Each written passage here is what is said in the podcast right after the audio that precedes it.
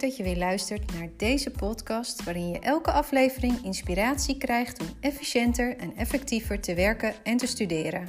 Dit is jouw persoonlijke podcast toolkit vol met handige tools. Hoeveel to-do-lijstjes heb jij? En werk je de punten die op je lijstje staan altijd keurig af? Of wordt je lijstje eigenlijk steeds langer? Hoewel ik zelf graag gestructureerd werk, heb ik eerlijk gezegd een beetje een haat-liefde verhouding met to-do-lijstjes. In hoeverre zijn ze nou echt handig? To-do-lijstjes. Je kunt eigenlijk niet zonder als je overzicht wil houden en niets wil vergeten. Maar ze kunnen ook een bron van stress zijn. Want hoe weet je nou zeker dat alles erop staat? En als je wil dat alles erop staat, dan wordt het een ellenlange lijst. De moed zak je eigenlijk direct in de schoenen voordat je überhaupt begonnen bent met een van de actiepunten.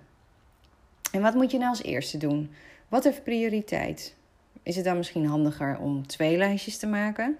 Eentje met acties die prioriteit hebben en eentje met minder belangrijke zaken? Of uh, heb je misschien nog meer lijstjes nodig? Alles onthouden is eigenlijk ook geen optie, want dat gaat je nooit lukken. Ik snap het dus eigenlijk wel dat eh, diverse mensen eigenlijk geen voorstander zijn van to-do-lijstjes. En toch ben ik van mening dat als je het goed aanpakt, een to-do-lijstje heel waardevol kan zijn. En mijn belangrijkste reden om hem bij te houden is dat ik graag mijn hoofd leeg wil houden.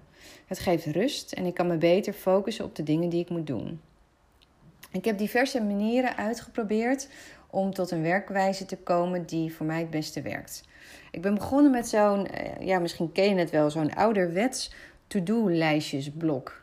Weet je wel, zo'n zo'n blauw langwerpig notitieblok. Dat leek heel handig, totdat je actiepunten gaat doorstrepen. Dan word je een zootje en ben je alsnog het overzicht kwijt.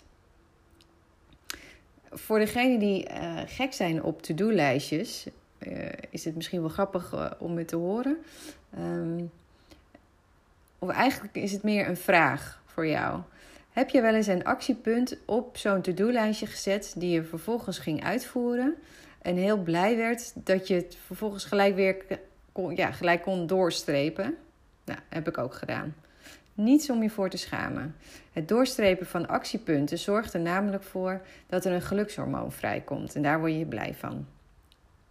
Naast het feit dat zo'n to-do-lijstje dus zorgt voor overzicht, kan het ook heel motiverend werken.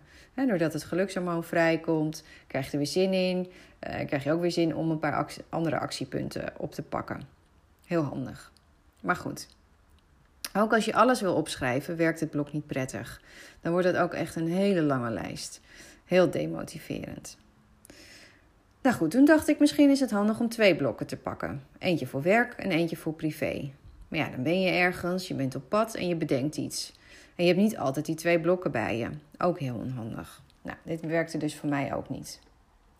Maar ik heb nu een manier gevonden die wel voor mij werkt.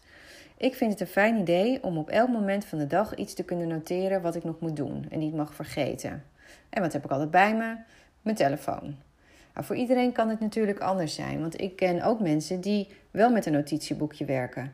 En het boekje hebben ze altijd bij zich en daar schrijven ze alles in op ook prima. Of um, bijvoorbeeld A4'tjes die altijd in je werktas zitten. Ook heel handig om dingen op te, uh, op te schrijven. Um, als dat voor jou werkt, ook prima.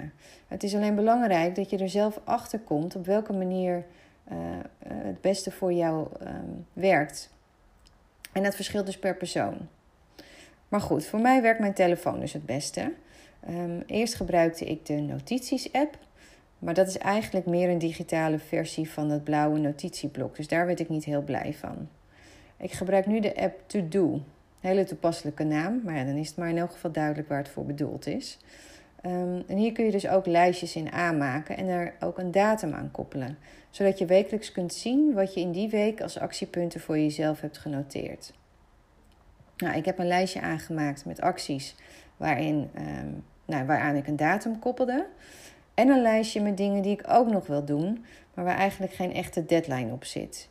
Het is altijd handig voor verloren uurtjes. Kijk ik even op die lijst, denk ik, oh, kan ik daar iets van afwerken?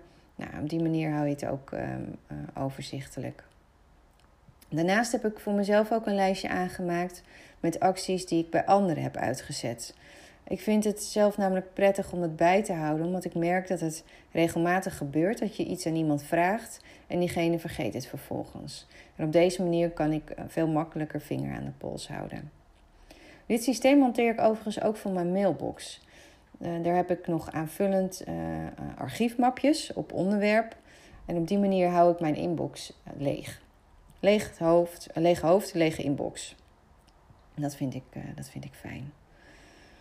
Na het lezen van het boek uh, Getting Things Done van David Allen heb ik mijn werkwijze nog verder uitgebreid.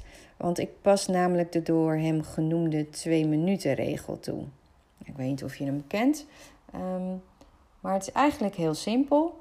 Op het moment dat je je lijstje aan het bijwerken bent, en ik doe dit bijna dagelijks, bedenk je voordat je een actie noteert of je de actie binnen twee minuten afgewikkeld kunt hebben. Als dit het geval is, dan doe je het gelijk. Het idee is namelijk dat het je meer tijd kost om de actie te noteren en vervolgens bij te houden. Gelijk afwerken is dus veel efficiënter.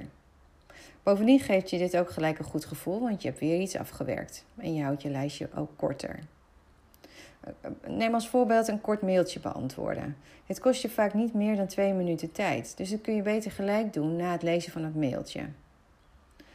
Nou, dan denken natuurlijk de beide handen mensen van ja, dat kun je wel zo zeggen. Maar uh, stel, ik heb een hele waslijst met van die korte acties. Dan ben ik alsnog meer dan een uur bezig. En dat was dan net niet de bedoeling. Nou, dat gebeurt dus eigenlijk niet op het moment dat je dagelijks, of in elk geval meerdere keren per week, je to-do-lijstje bijhoudt. Werkt perfect. Dan heb ik onlangs het boek Een Nieuw Begin van Tony Krabbe gelezen. En die kwam met de not-to-do-lijst. En die had ik zelf nog niet eerder gehoord. Maar zijn uitgangspunt is dus dat, is dat dingen die we niet willen doen, ons in de weg kunnen staan, waardoor we de dingen die we wel willen doen ook niet doen. Hij pleit er dus voor om een not-to-do-lijst te maken, om onszelf ervan bewust te maken wat we niet willen doen. En hiermee wordt ruimte gemaakt voor de dingen die wel voor ons belangrijk zijn. Ik vond het wel een interessante gedachtegang. Je moet zoveel keuzes maken elke dag. En dan is het wel eens fijn om op een rijtje te hebben welke dingen je bewust niet hebt gedaan. Nou, de moeite waard om eens uit te proberen dus. Goed, korte conclusie. Een to-do-lijstje kan dus heel handig zijn, mits je een systeem hanteert dat bij jou past, want anders ga je hem niet gebruiken. Daar moet je even tijd in investeren, maar vervolgens heb je daar ook veel profijt van. Aanvullend is zo'n not-to-do-lijstje ook zo'n gek idee nog niet. Veel succes met jouw persoonlijke lijstjes.